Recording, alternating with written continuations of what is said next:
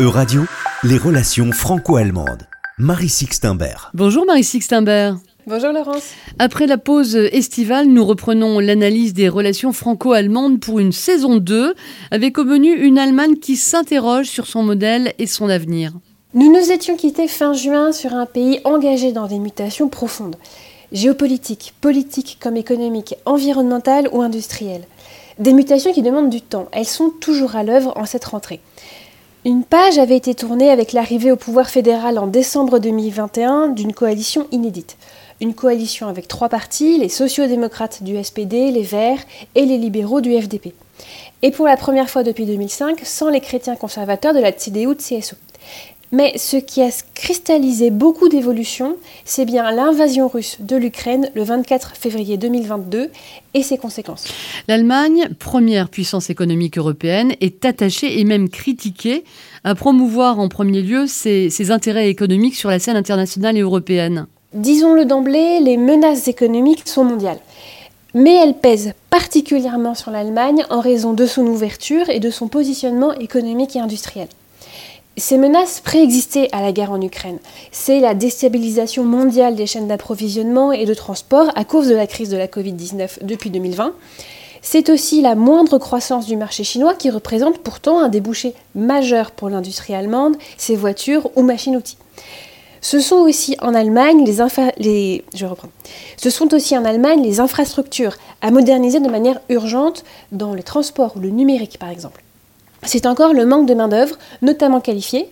Ce phénomène européen, voire occidental, est renforcé en Allemagne par le vieillissement rapide de la population.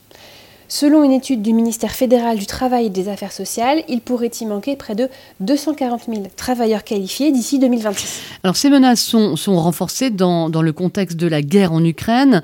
Le 19 septembre, la Banque centrale allemande a estimé dans son bulletin mensuel que le pays est entré dans une phase, je cite, de baisse nette généralisée et durable de son économie. Et j'ajoute que les signes de récession se multiplient. L'inflation est forte, à près de 8% en août 2022, et pèse sur les entreprises comme sur les ménages, avec notamment des inquiétudes sur l'approvisionnement en énergie cet hiver comme les hivers prochains.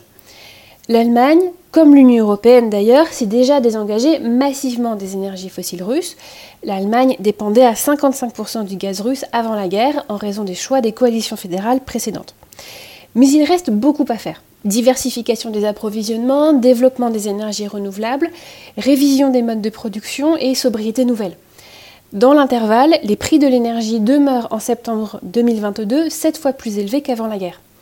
Nous reviendrons sur ces enjeux énergétiques car ils sont au cœur des politiques publiques et de la transition de nos sociétés. Marie Sixtimbert, dans un pays très attaché à l'économie, pacifiste, les conséquences géopolitiques de la guerre en Ukraine sont-elles durables? L'Allemagne a commencé à tirer les conséquences géopolitiques de la guerre dès le 27 février. Ce fut le discours du chancelier fédéral Olaf Scholz devant le Bundestag trois jours après l'invasion russe, et ce fut depuis le message répété par le gouvernement comme les ministres fédéraux. À changement d'époque, le fameux Zeitenwende souligné par Olaf Scholz, changement de politique. En relations internationales, dans les relations avec la Russie, sur l'énergie et le nucléaire, sur le soutien public à l'économie et la question de l'endettement public, les lignes politiques ont bougé de manière parfois considérable. C'est notamment le cas pour les Verts, historiquement pacifistes, qui défendent maintenant les livraisons d'armes à l'Ukraine. Il était inimaginable en Allemagne avant le 24 février 2022 de livrer des armes dans une zone de guerre. Un nouveau consensus, un changement de positionnement allié à des montants considérables alloués désormais par exemple à la défense laisse penser que le changement peut être durable. Comment l'Allemagne se positionne désormais sur la scène internationale? Dans la foulée de la guerre, l'Allemagne a renoncé au principe du Wandel durch Handeln, du changement par le commerce, du primat de l'économie dans les relations internationales. En revanche, son engagement multilatéral reste au cœur de son engagement international. Le pays semble avoir pris à bras le corps la question de la responsabilité géopolitique qu'implique son poids politique et économique. Révision des relations avec la Russie, investissement dans sa défense dans un cadre européen et otanien. Dans une tribune publiée dans l'hebdomadaire Die Zeit, la ministre fédérale des Affaires étrangères, Annalena Baerbock, écrivait le 12 septembre 2022 à propos de la Russie, je cite, Un retour en arrière est exclu. Il reste qu'un changement de politique demande du temps pour produire des effets concrets et durables. On le voit dans les livraisons d'armes par l'Allemagne à l'Ukraine. Géopolitique, inflation, économie, industrie, énergie, mais aussi inégalité sociale.